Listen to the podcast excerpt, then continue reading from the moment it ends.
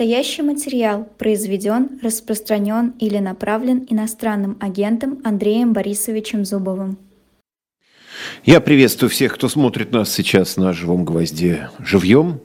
Ну и, может быть, потом посмотрит в записи. Тоже не грех. Ставьте лайки, всякие колокольчики и прочее. Оказывайте нам знаки внимания для дальнейшего успешного распространения этого видео с замечательными, умными, интеллектуальными людьми, которые исключительно только у нас и бывают здесь в гостях. Я приветствую Андрея Зубова, профессора университета Брно.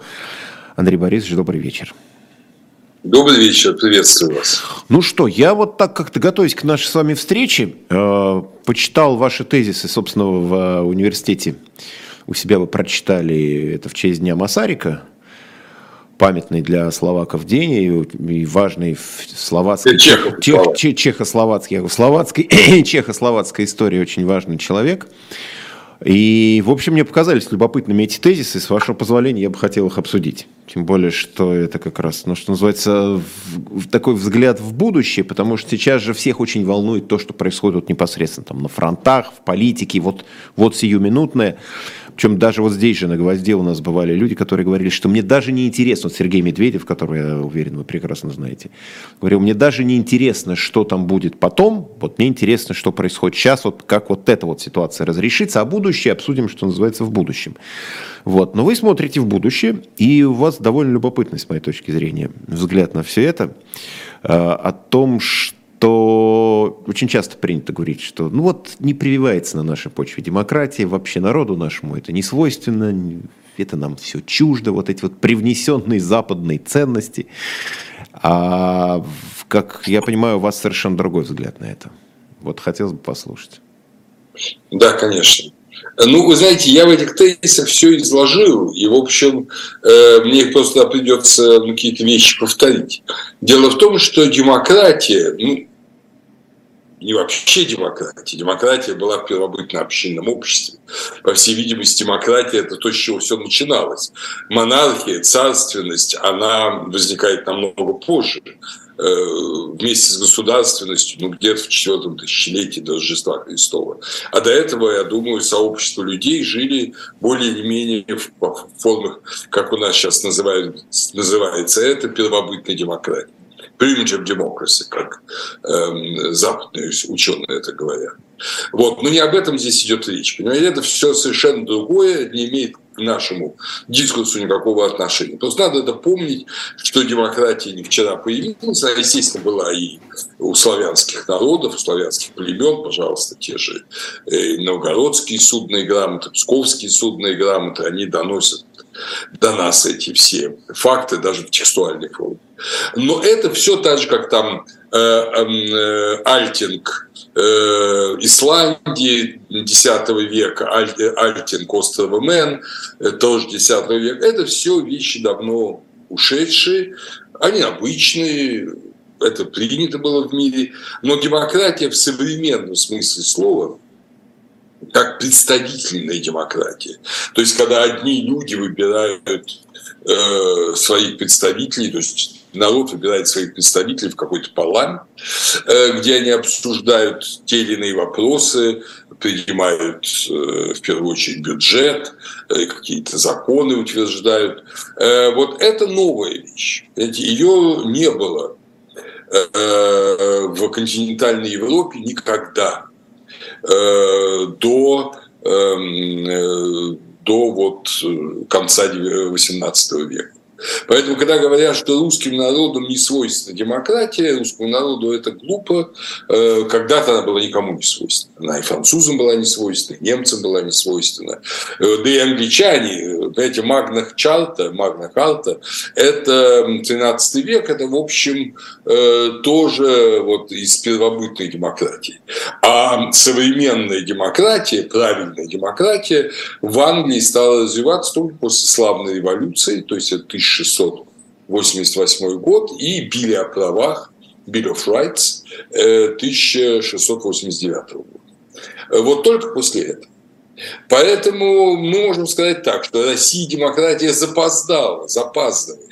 Но не то, что ее вообще вот где-то она была всегда, где-то ее не было. Это обычная ошибка. Я за это студентам ставлю двойки.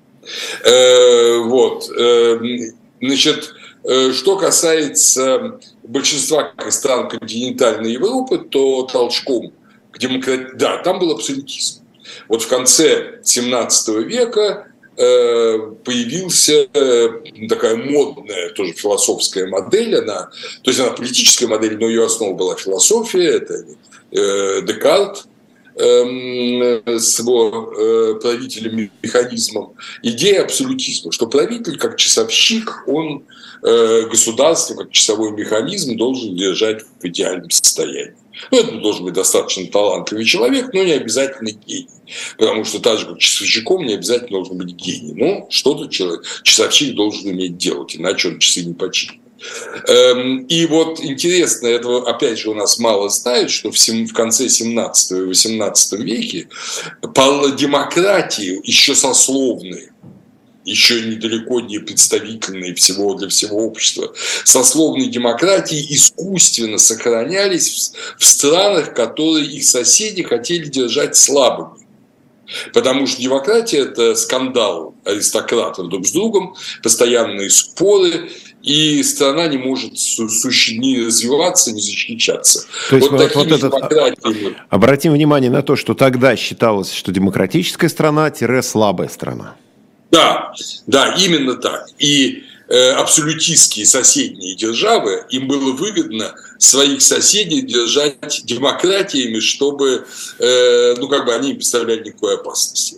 Э, значит, абсолютистскими наиболее яркими государствами были Испания, Франция, Пруссия, ну, небольшие государства Германии тоже, Австрия и Россия.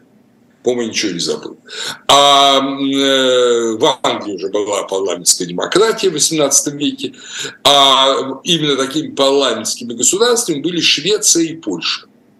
И вот э, если мы смотрим э, документы, то и, и Екатерина II, и э, прусский король Фридрих Великий старались сохранить эти страны демократиями, потому что тогда они слабы, тогда в них никакого, а, никакой опасности не представляют. А они сами и Польша по своей последней конституции, она постаралась это преодолеть. И Швеция, которая это преодолела, они старались стать абсолютными монархиями. То есть, на наш взгляд, э, ну, законными тираниями. Да?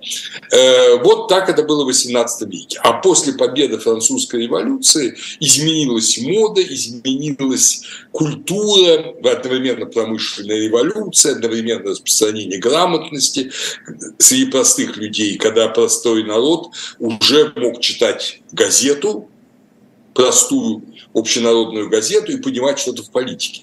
Потому что ведь до этого крестьянскому сообществу кто доносил политику? Ну, кто? Это священник Самвона. И он, естественно, был ангажирован, ну, так же, как и революционный пропагандист.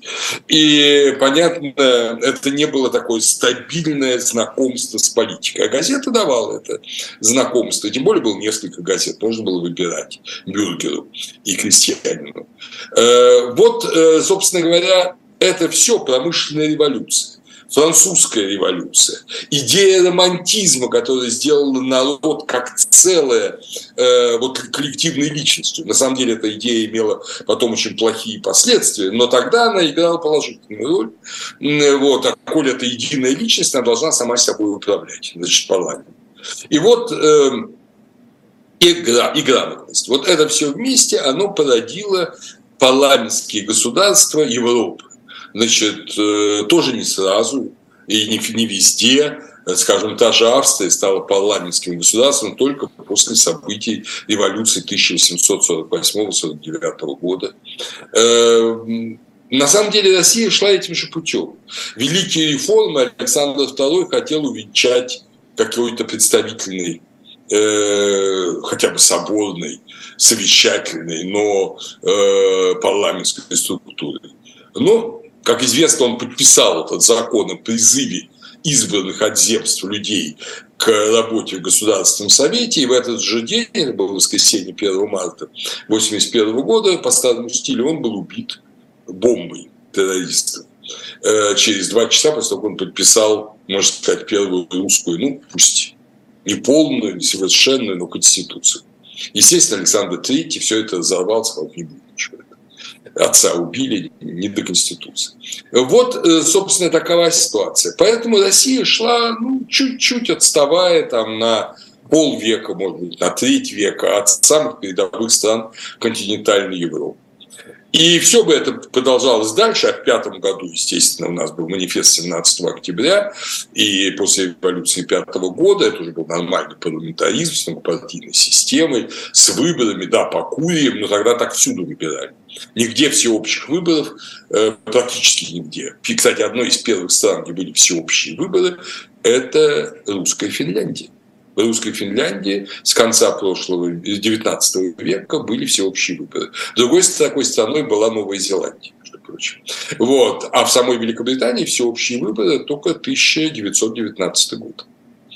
Э, и в этом смысле Россия шла этим же путем были уже выборы, свобода слова, свобода партий, э, одновременно шло формирование большого класса собственников через крестьянскую столыпинскую реформу, что тоже очень важно, потому что, конечно, избиратель должен быть экономически независимым субъектом, ну, хотя бы большая часть избирателей, потому что экономически те люди, кто живут на зарплату, будут голосовать так, как хочет работодатель.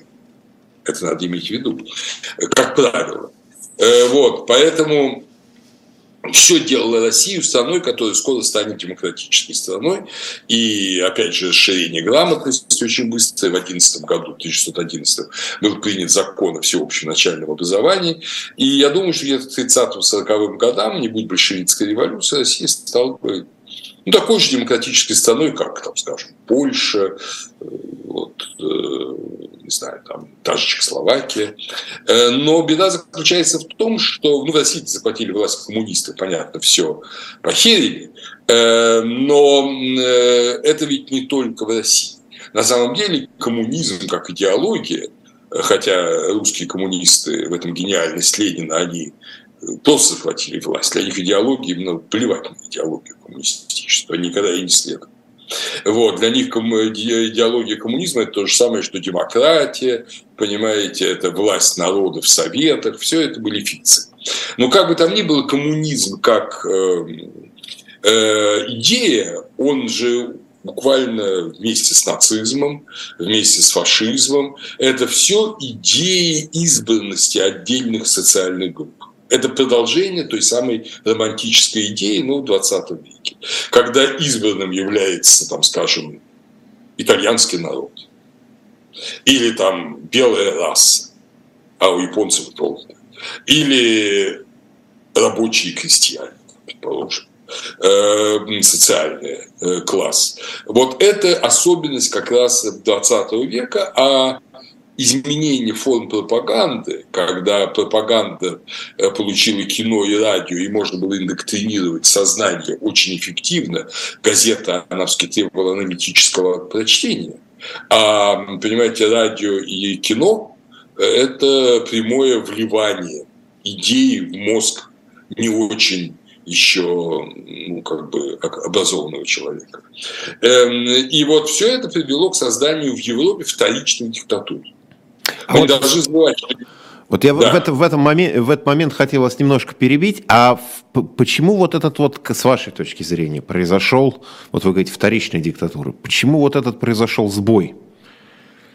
Если а, вы говорите, если бы не было большевистской революции, то годам к сороковым здесь не, бы не, тоже не, была да. демократия, но ведь революция это большевистская произошла, и вот это вот поступательное движение, которое казалось неизбежным вроде бы, оно не то, что оно прервалось, оно пошло в какую-то совершенно другую сторону. И мы, собственно, по этой дороге, с этой дороги, да, и не только в России, мы с этой дороги, мы-то с этой дороги до сих пор и не свернули так толком. Кто-то свернул, ну, а мы-то, а мы-то до сих пор нет. На нормальную дорогу на нормальную дорогу до сих пор не можем вырвать. Вот, так вот, в, в чем вырвать. причина этого была глобального да. сбоя, который у нас прям так да. растянулся на десятилетия? Я, я понял вас. Во-первых, мы должны сказать, что это не только русская беда практически одновременно с Россией переход от демократии, причем уже такой от развитой демократии современного типа, э, многопартийной, парламентской, представительной, к тираниям, произошел во многих странах мира. Только в России это были коммунисты, в Италии фашисты, в Германии нацисты, там, в Испании это сначала коммунисты, потом франкисты, в Португалии, естественно, диктатура Салазара. Э, и, в общем-то, диктатуры возникали одна за другой. В Польше, в Литве, потом в Латвии, потом в Эстонии, в Венгрии. Э, практически э, к вот, концу межвоенного периода, то есть там 39 38 39 году, во всей Европе к западу, от, э, к востоку от Рейна и Альп были демократическими только Чехословакия, ну и Скандинавия, естественно, Финляндия, Швеция, Норвегия и Дания. Вот. А остальные страны в этом регионе огромном, от Германии и Италии, и до, в общем-то, Советского Союза, все это были диктатуры, тирании, более или менее жестокие. Мы это должны ясно понимать. То есть как бы все отбросили демократию. Почти все отбросили демократию. А почему это произошло? Я это объясняю тем, что на еще не очень подготовленное сознание полилась мощная пропаганда. Мы сейчас, вот в данный момент, видим, какой эффект имеет пропаганда в России, да, вот нашего телевидения российского. Что она буквально, люди там понять не могут, ну, со кто смотрит, как можно так разрушить мозги их близких друзей, их знакомых, их родителей или их детей, наоборот, что они стали говорить какие-то заученные идеологические формулы. Но то же самое же было и в Германии, то же самое было и в Италии. Э, люди, которые до этого были совершенно нормальными, сторонниками демократии, вдруг стали э, ненавидеть евреев, э, вдруг стали говорить, что фюрер выше закона, что Эм, создание Третьего Рейха вообще и жизненного пространства на Востоке – это благое дело, создание там, либо создание Римской империи, безумные идеи Муссолини – это благое дело, понимаете, а японцы говорили о создании восточно-азиатской сферы, сферы суперцветания в то же время, э, вот, и начали войну с Америкой. Э, так что, э, понимаете, это было время, когда легко научились дурачить людей. Конечно, были объективные причины, э, но ведь э, и в Италии, и в Германии, в этих развитых, очень культурных странах к власти пришли тоталитарные партии демократическим путем. Мы это должны понимать. Не путем восстания, захвата, а демократическим путем. Э, значит, народ был за диктатуру. И вот только Вторая мировая война, поражение в ней стран оси, оно создает в Западной Европе благополучные основания для демократии. Только. И в первую очередь это свобода. Организация Объединенных Наций принимает Декларацию прав человека, и в ней право на свободу информации объявляется свободой всех свобод. И как вы помните, Черчилль в своей фултонской речи, а она была буквально в 40 шестом году произнесена вот как раз в эти дни, она была 5 э, марта произнесена в Фултоне в Соединенных Штатах, он сказал, что самое главное, это железный занавес опускается. Our iron curtain э, опускается э, на мир вот, коммунистический от Штецена до Триеста. То есть и главное это именно свобода слова, свобода информации. Вот это пытались пресечь и нацисты, Помните, они одевали на радиоприемник такую картонную, накле... картонную кругляшок, его надевали на ламповый приемник, на ручку настройки, на которой было написано «Помни, слушание за границей карается смертью». Чтобы человек знал, если соседи донесут, те голову отрубят. Э, вот. Сначала уголовное преступление, а 43 года карается смертью. Э, вот. Так что э, это вот свобода информации важнейшая свобода. То, что мы с вами сейчас занимаемся, это важнейшее дело. Потому что оно или помогает людям начинать свободно думать, или их превращает в манкуртов, которые следуют каким-то э, клише, которые очень тонко выбирают то, что людям-то внутренне близко. Ну, скажем, имперское чувство, ненависть к другому народу, скажем, для немцев к евреям. Какое-то желание самоутверждения, как у несчастных итальянцев. Мы потомки Древнего Рима, а мы живем в нищете и, в общем страна второго сорта в Европе а после Первой мировой войны. Вот все это на всем этом пропаганда работает, кино, радио, потом телевидение, они играют очень такую мощнейшую разрушительную роль. И поэтому как раз после 1945 года обязательная свобода информации. Но посмотрите, от Европы тут же отделяются, от Западной Европы, три страны. Это Испания, Португалия, а потом попозже в 1968 году Греция. И там возникают тоже диктатуры. И тоже контроль над информацией очень жестокий. Э, но только в 1975 году Западная Европа становится вся демократической. Только в 1975 году и одновременно третья корзина Хельсинских соглашений о свободе обмена информацией. Э, ну и в 90-м году, 89-90-м, это коммунистическая, после коммуни... коммунистическая Европа освобождается от коммунизма, Германия объединяется, и страны после коммунистические становятся демократическими. 90 89 90 год. Э, так что демократия в Европе – это поздний плод, и отнюдь нелегко завоеванный. И еще мы не можем быть уверены, что навсегда.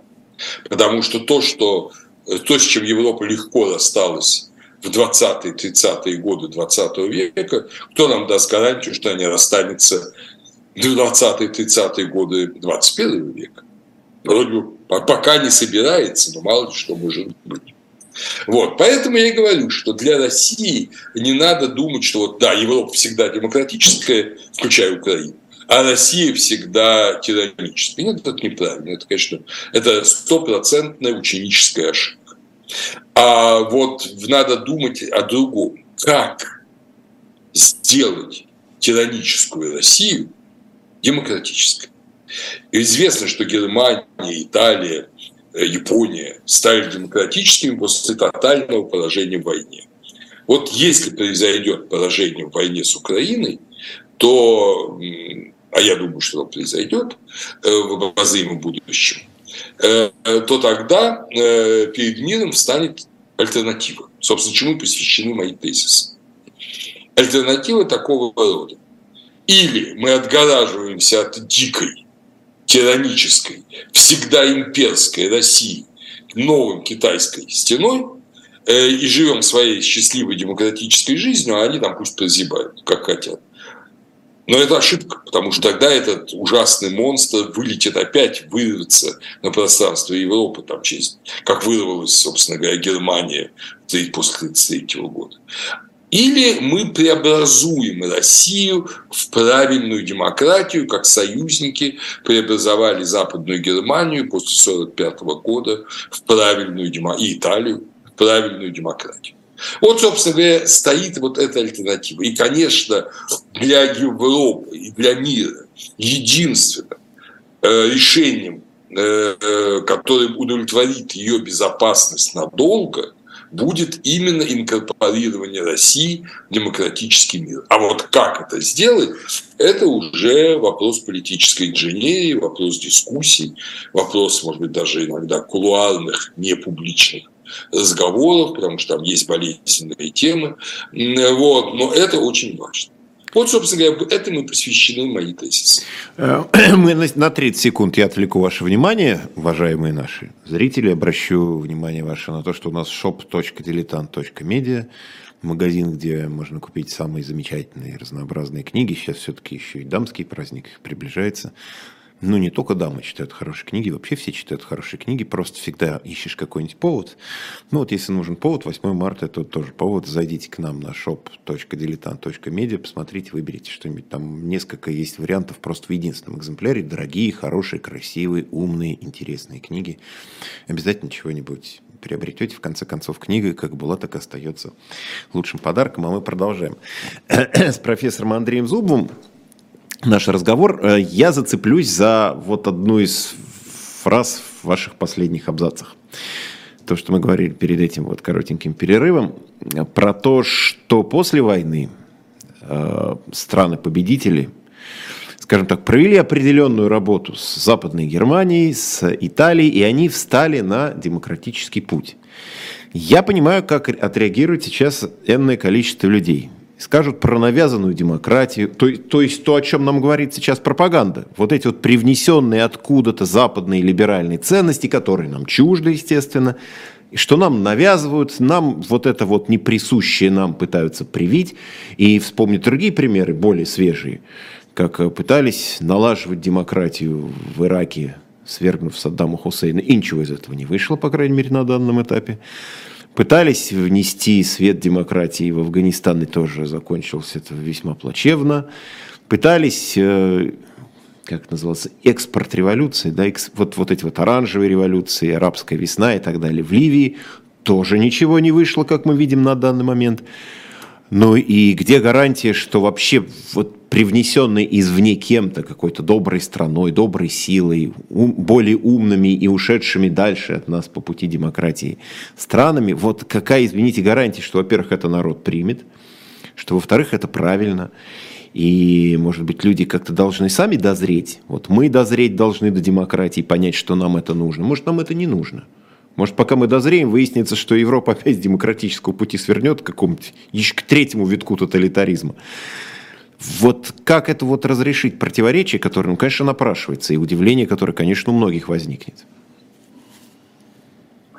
Да, это хороший очень вопрос. Вы понимаете, вот 90-е эм, годы, я очень хорошо помню, я уже тогда был не юноша, эм, была во всем мире шли дискуссии в начале 90-х годов, именно в связи с тем, что большое количество стран Восточной Европы эм, от коммунизма, тоталитарного коммунизма перешли к демократии, э, шли дискуссии, в которых я как ученый принимал участие в Германии, в той же Чехии, и в Венгрии. Эм, что такое демократия? Демократия – это просто один из инструментов организации политического процесса, ну, как, может быть, демократия, может быть, абсолютная монархия. Или демократия – это некое естественное человеческое бытование в политической сфере. Это был серьезный, серьезный диспут. Э, и я как раз обратил внимание тогда, что западные коллеги, они говорили, что это естественный это естественное бытование человека, человеческого общества. Потому что так же, как каждый из нас с вами, будучи взрослым и ответственным человеком, сам определяет свою жизнь и решает, что на ком жениться, за кого уходить замуж, какую работу выбирать, э, быть ли честным человеком или бандитом и убийцей. Э, в сущности, каждый человек сам выбирает все это. Э, вот, создавать ли семью или там не знаю, там всю жизнь потратить случайные связи. Вот, вот это все и свойственно обществу. Общество должно само свободно определять свою жизнь. Э, конечно, это отчасти вот старый романтический идеал коллективной личности, народа коллективной личности, но сейчас мир перешел к категории народа как этноса и крови, к категории гражданского общества, неважно, кто ты по крови, скажем, в Германии турок, немец, э, датчанин, э, на севере, в Шлезвиге или там русский. Э, важно то, что ты гражданин Германии, и вот это естественно для всех граждан страны. Я думаю, что это правильное решение. И, конечно, сползание в абсолютизм, и сползание тем более, понимаете, абсолютизм – это 18 век, там, красивые платья Екатерины или Марии Терезии, фильмы всякие. Многие люди его воспринимают не критично. А вот 20 век уже там просто э, Дахау, Освенцим, Сандармох, Соловки, Воркута, э, там, война ужасная итальянская в Эфиопии, ужасная японская война в Китае. То есть уже никакого разговора о том, что тирании что-то хорошее дали миру, нет. Они дали только зло. Поэтому мы можем ясно сказать, что демократия, да, народы соскальзывают в тирании, но это всегда большая беда. Так же, как человек, когда там, скажем, сопьется и станет алкоголиком или наркоманом, это большая беда. Вот так же и здесь. Да, такое бывает, но это большая беда для народа. Поэтому мы должны думать о создании условий для того, что народ может управлять сам собой, но при этом помнить, что русский народ, э, он э, действительно пережил, вот сейчас переживает даже сейчас период ужасного безумия. Ну, как немцы переживали во время э, Гитлера. Вот. И, и что он, и он должен быть излечен. Русский народ сейчас в состоянии больном находится. Как это сделать? Как это... Понимаете, то, что демократическая государственность – это хорошо, а, скажем, так сказать, такой самозванный тиран, как Путин или не Путин, неважно, это плохо, или Лукашенко, это очевидно. А, и никакой традиции народа это не объясняется. Э, каждый народ стремится к само Э, и самоорганизации своей жизни.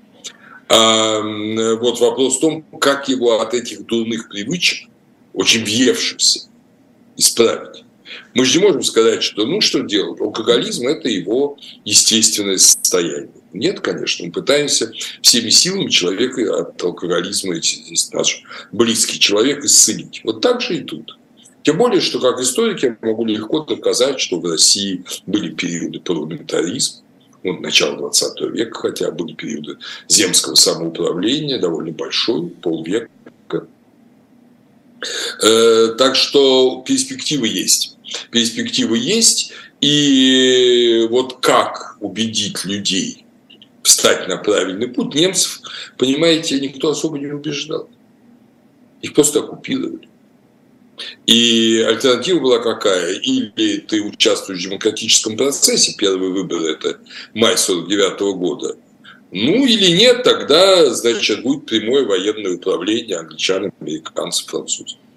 Вот. Народ э, пошел на эти выборы, скрипя сердце. Помните, я тоже следующий пост опубликовал, где даже Конрад Аденауэр, который как трезвый политик прекрасно понимал, что никаких Сталин земли не отдаст, он опубликовал, он сказал, что вот те, кто идут под нашими знаменами на выборы, по знаменам Христианско-демократического союза, на выборы в Рейхстаг, э, Бундестаг, простите, на выборы в Бундестаг, те должны быть уверены, что мы вернем вот эти земли на Востоке. И такую соответствующую карту опубликовал. Хотя, понятно, никто их не вернет и не вернули до сих пор. Э, и вряд ли вернут в будущем. Э, ни поляки не согласятся, ни Россия, ни Литва с Мемелем. Э, вот. Так что их практически принудили к демократии. После этого кошмара нацизма. Но потом теперь немцы наслаждаются этой демократией. Их исцелили от этого страшного наркотика тоталитаризма. Немцев, итальянцев, австрийцев. Ну вот теперь должны нас исцелять. Вот как это сделать, это другой уже разговор, понимаете? Это большой, сложный разговор. Но то, что нет этому альтернативы, нельзя думать, что мы вот всегда будем так. Нет, конечно. Мы должны быть с обычной демократической страной. Это естественно для мира. Ну, 5 марта – это не только э, очередная годовщина выступления Черчилля в Фултоне, но это и 70 лет в этом году, 70 лет кончины Сталина.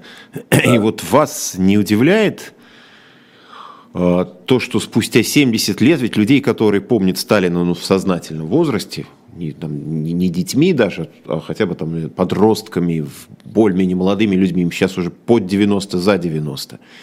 И подавляющее большинство из наших соотечественников Сталина ни в каком виде не застали, и ни его время, ни его работу, ничего они помнить не могут. Но при этом в популярности этого человека не только остается на высоком уровне, но и, в общем, продолжает расти. И даже, я не помню, кто-то в свое время провел то ли в шутку, но на самом деле, может, и не в шутку, а просто, что если бы были выборы, и на выборах были две кандидатуры, Сталин и Путин, кто бы выиграл? Еще большой вопрос, кто победил бы на этих выборах. И... Ну да, а если был бы там Сталин и Андрей Сахаров, совершенно ясно, кто победит. Ну это да, тут можно даже не, не, даже не, не, не проводить, да, это там да. в районе вот. статистической погрешности ну, был. Знаете... То есть что, вот этот феномен, он при том, что мы с вами вот 40 минут говорим о демократии и о том, какой путь надо к ней проделать, у нас феноменально популярен человек, которого подавляющее большинство не застало ни в каком виде, а знает только да, каким-то мифом, даже не по книгам, не по фильмам. Я не могу сказать, что у нас каждый день показывают Сталина по телевизору. Но популярность его огромна при этом. Ну, понимаете, последние, там, скажем, э, ну, с 14 года, с 12 года э, в России культ Сталина поднимается. Не случайно же Юрий Дмитриев сидит по тюрьму со своим сандалмохом, понимаете? Потому что он говорит о Сталине как о кровавом преступнике на, на фактах это доказывает. И поэтому он оказался в тюрьме. Э, это именно судьба Юрия Дмитриева очень характерный признак того, что в России перестали бороться с сталинизмом, стали ему скорее потакать. Э, и даже вот я еще когда застал время обсуждения новых учебников, по истории для школ. Там же, как вы помните, Чубарян тот же выступал, что Сталин эффективный менеджер. менеджер да, это так его, уже так фраза. Вот, да, формулировали. Ну, эффективный менеджер, который пустил под нож там миллионы людей, э, разорил страну. Ну, о чем говорить? Э, вот. Опять же, мы здесь не должны э, ужасаться и думать, что мы одни. В Германии сейчас Гитлера эффективным менеджером считают я думаю, ну, по разным опросам от 4 до 9 процентов. Ну, тоже это цифра. Не то, что там никто не считает. Есть. Сторонники Гитлера есть. И когда я бывал в Европе, мне подсовывали книги, ну, давали книги неонацистов. Я их выкидывал, конечно, мы страны э, бак, но даже их пролистав, это, знаете, тошнотворно. Это тот же Сталин. Это то же самое. Вот. Но вот, например, там, где такой работы, как в Германии, не проводится, там до сих пор тираны в части, даже в демократических странах.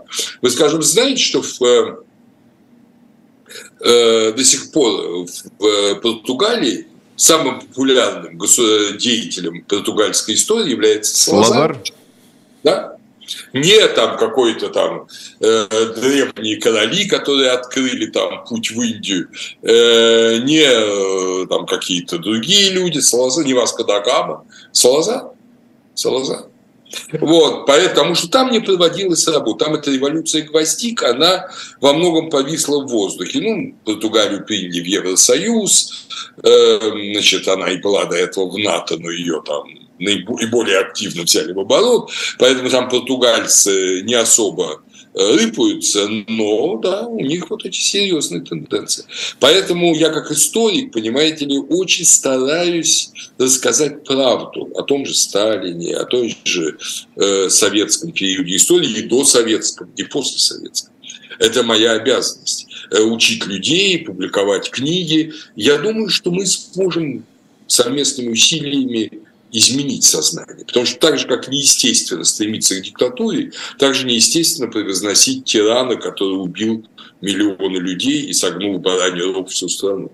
Э, и то, если это происходит, это говорит только об одном, о болезненности, о страшной болезненности нашего общества. Но болезнь надо лечить, для этого доктора существуют. А, был же у нас короткий на нашей с вами памяти, короткий период, когда страна вроде бы повернула к демократии. Вот опять же, вспоминаю, привязывать к календарным датам была на днях э, годовщина со дня рождения Михаила Сергеевича Горбачева, уже первый раз без него. Это отмечает человек, которого считают одним из величайших политиков 20 века в мире и в Европе, и один из самых проклинаемых людей в нашей стране. И вот этот короткий период с конца 80-х, перестройки, там, ну, условно, наверное, до середины 90-х, меньше 10 лет, когда страна вроде бы шла по демократическому пути, потом она свернула. То есть, что не успели вот эта вот прививка сработать, которую там вкололи, условно говоря, или Потому что многие же говорят, ну вот видите, это скорее вот это был сбой, когда попробовали поиграть в демократию, поняли, что это не наше, не понравилось, и, значит, и пошли по привычному пути. Нашли себе царя, очень довольны, что он у нас есть. Он ну, правит уже 24 года скоро, и, и конца этому тоже не видно. Ну и вот вроде бы вот это и есть наш естественный путь. Но возвращаясь практически к тому, что мы с вами начали, ну вот в Горбачевский момент, а там в чем ошибка была, с вашей точки зрения?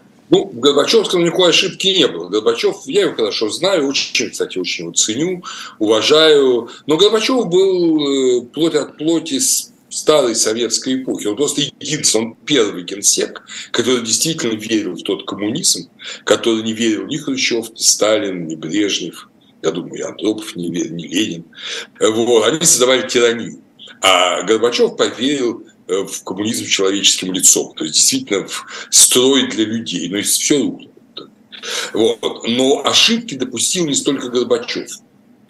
Горбачев создал предпосылку для демократии. А реальную демократию должны были сделать люди следующего политического поколения. Это Ельцин и его окружение. Так же, как и всюду. Да? Вот новое поколение там, приходит в 89-90 году Э, к власти, это э, значит, э, Тадеуш Мазовецкий в Польше, замечательный человек, тоже забытый, это Вацлав Гавел в Чехии, ну, подобный Конраду Аденауру в свое время в Германии. Вот. И такого же должен был быть и человек, который придет к власти в России после Горбачева. Но что сделали все эти люди? Они в первую очередь исправили главное преступление большевизма. Главное преступление большевизма – это даже не убийство людей. Убийство людей, конечно, страшная вещь, но главное преступление и причина, почему так много людей убивали, это то, что большевики и коммунисты решили отобрать у людей всю собственность. И отобрали. Это называется национализация. Так вот, что сделали во всех странах Восточной Европы? В первую очередь, чего не сделали нацисты? Нацисты не отбирали собственность, а коммунисты отбирали. Чтобы сделать человека рабом, надо его лишить собственности. Помните, я говорил в начале нашей встречи, что Столыпин, чтобы в России утвердилась демократия, стремился к тому, чтобы огромное число крестьян, главный класс России, э, получили свою частную собственность, свою ферму, свой надел, свой отруб. Вот. И преуспел, еще успел преуспеть в этом. Эм, а э, большевики все отобрали. Надо было вернуть. Вот Ельцин с чего должен был начать? Если он объявил Россия, там коммунизм, э, с коммунизмом покончен, должен сказать, ребята, то, что сделали большевики, надо исправить. Э, потомки окрабленных людей – я напомню, что большинство людей те же крестьяне, реально были ограблены только в 30-32 году, когда коллективизация прошла. Им надо вернуть э, землю. Как вернули ее в Чехии, как вернули ее в Польше, как вернули ее повсюду, вплоть до Албании и Эстонии. Но вот у нас этого ничего не было сделано. У нас что произошло? У нас новая элита или там старая элита КГБ, там партаппарат, они просто переделили эту собственность между собой, которую отобрали большевики, а народу оставили шиш. Поэтому люди считали, что их обманули, это справедливо. Считали, что богатство новых э, русских э, никто не считал законными и справедливыми. И из-за этого демократии у нас просто быть не могло. Потому что если бы всем вернули от него отнятые большевиками, люди бы, естественно, держались бы за эту систему, они, получили собственность, они, как, наверное, там, по-разному себя позиционировали политически, но заработал бы политический процесс. Тяжело, со сбоями. Он всюду заработал со сбоями. И в Венгрии, и в Чехии, и в Польше, я, да, даже в восточной части Германии, с этой альтернативой для Германии э, партии. Но он в итоге стал выравниваться. А у нас э, фактически пришли потомки большевиков. Только большевики забрали это все в общак, естественно, народу они ничего не дали, забрали в свой общак собственность. А тут этот общак разделили между членами вот этой банды. А остальным шиш с маслом. Там были откровенные бандиты типа Пригожина или старые КГБшники, известные имена, или партийные комсомольские товарищи. Мало там было людей, как говорится, случайно получивших собственность большую. Они были, но их было очень мало, как исключение. Вот это главная ошибка. Ну, естественно, вторая ошибка – иллюстрация. Конечно, люди, которые э, управляли Советским Союзом в тиранический коммунистический период, эти люди и организации, как КГБ, не могли сохраняться как политические субъекты после освобождения России. Конечно, эти люди должны были быть отстранены от политического процесса, а организации типа КГБ упразднены. Ничего этого сделано не было. И поэтому все возродилось, и поэтому этот тиранический режим восстановился и у нас, в Беларуси, а в Украине он принял форму олигархов.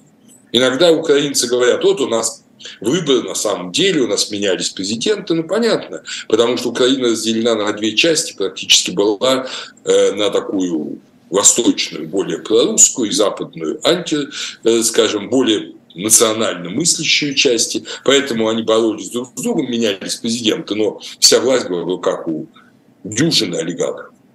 То есть, если в России была или в Беларуси тирания, э, в какой-нибудь Грузии, Армении или Украине был олигархом. Ну, вот два варианта. Можно обсуждать, почему там возникло одно, а у нас другое, но от демократии далеко было и то, и то одинаково далеко было и то, и то. Потому что были допущены ошибки в самом начале. Я уверен, что большинство людей с радостью приняли собственность, которую им возвращала власть. Э, в России не привыкли, что вообще государство что-то дает. Оно не все только берет. А тут дают, да, действительно, это дают, и здорово, и еще помогают там найти какие-то архивные документы и помогают может, налоговыми э, послаблениями, как бы, чтобы собственность заработала. И мне кажется, что этот процесс пошел. Нелегко, но пошел. Но в России поступили иначе и все загубили. И в итоге КГБ, Путин, э, эти бандиты типа Пригожина и генерала КГБ типа Бортникова и Патрушева, Иванова и Нарышкина управляют страной, и ничего вроде бы не изменилось. Но это не потому, что Россия обречена на вечное вот это коловращение, а потому что были допущены совершенно практически ошибки при переходе от коммунизма к свободному обществу. На эти ошибки нам указывали сто раз в Организации по безопасности и сотрудничеству в Европе. В 1996 году издали специальный документ, где объясняли, как надо правильно переходить. Но наши великие реформаторы, Гайдар, Чубайс, все это проигнорировали. Проигнорировали. Естественно, Ельцин ничего не понимал. Вот. А этим я говорил, они, ну, у нас свой путь. У нас вот свой путь привел к тому, что Гайдар помер, а Чубайс доживает за границей. Но, с другой стороны, если этих людей подвергнуть иллюстрации, если их э, отодвинуть от власти принудительно, если начать возвращать собственности, даже вопрос, а где взять других-то новых людей, когда за 20 о, с лишним лет. Вот это все проросло сверху донизу, система уже да, везде пустила корни, а откуда появятся новые люди? То есть просто, что называется, с улицы набирать.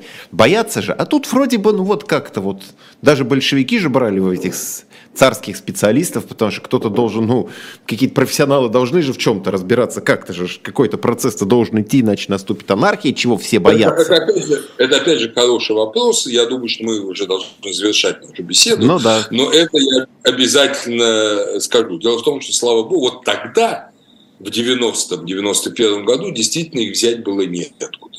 Но и те, кто взяли власть в свои руки, тоже ничего не умели ну, как они показали, потому что они не провели те необходимые реформы, которые привели повсюду, я говорю, от Эстонии до Албании. Э, вот. А сейчас совершенно другая ситуация. У нас, слава богу, за эти 30 лет выросло новое поколение людей. И очень многие из них учились за границей, живут за границей, сейчас уехали, э, стали крупными бизнесменами уже в мире, в разных компаниях. Другие получили высокие научные степени. Кто-то и в России освоил все эти вещи, как менеджмент и так далее. То есть я думаю, что наше общество сейчас намного... И у нас появилась альтернативная элита. Вот в, вот в Польше, в Чехии была альтернативная элита в 90-м году. Ну, я говорю, тот же Вацлав Гавел, тот же комитет э, по помощи рабочим Польше вот с Мазовецким, а, и Ромашевским. А у нас этого не было практически. Ну, один Андрей Дмитриевич Сахаров старенький, да, Александр Солженицын за границей. Это, конечно, совсем не то. Вот. Но сейчас у нас появился этот слой. Вы же видите, сколько людей, почти миллион людей уехал за границу. Все-таки у нас выходили на демонстрации в Москве в лучшие годы по 100 тысяч человек. Это все не просто так. Я думаю, что сейчас, если у нас закончится вот этот тоталитарный режим, будет кому взять власть, будет кому строить экономику, будет кому получать по институции собственность и развивать бизнес. Ну и если там, скажем, КГБ окажется запрещенным, иллюстрированным, найдутся люди, которые можно будет доверить созданию новой службы безопасности, которая не имеет ничего общего с тем же КГБ. Э, вот, скорее, с армейской разведкой обычно в таких ситуациях вот так поступали. Э, вот. И, в общем, на самом деле это наработанные приемы. Сейчас есть немало книг о переходной юстиции, Transitional Justice, изданных в России. Вот мой зять Николай Боблинский такую книгу написал э, в соавторстве с несколькими людьми, э, юрист. Так что сейчас есть эти наработки. И есть люди, я бы сказал, миллионы людей, Э, как то, что было в Европе Восточной в 90-м, 91-м, то у нас появилось сейчас. И у нас есть кому э, взять эстафету власти и развития страны на демократическом, по демократическому пути. Чего не было действительно 30 лет назад. Другое дело, сколько времени это все займет. 10, 20. Я понимаю, что это, это быстро только кошки родятся, и то, кстати, преувеличенное весьма представление. Да. Тут я ничего сказать Но я, я, я, вас, я вас и не прошу э, какого-то прогноза да, сроках, я это понятно. Я могу сказать так, в заключение. Понимаете, если бы не было опыта преодоления тоталитарных режимов в Испании, Португалии, Германии, Италии, Японии – то мы бы, ну и Греция, естественно, режим черных полковников, то мы бы намного более пессимистично смотрели на мир. Но есть этот опыт, потом опыт стран Восточной Европы, э, вплоть до самых слаборазвитых, как там, скажем, даже Албания, да и чего греха таить Сербия. Э, вот, э, то это вселяет надежду. Надо иметь волю, надежду, История говорит, что мы можем стать демократическим государством. Я это говорю как профессионал с полной убежденностью.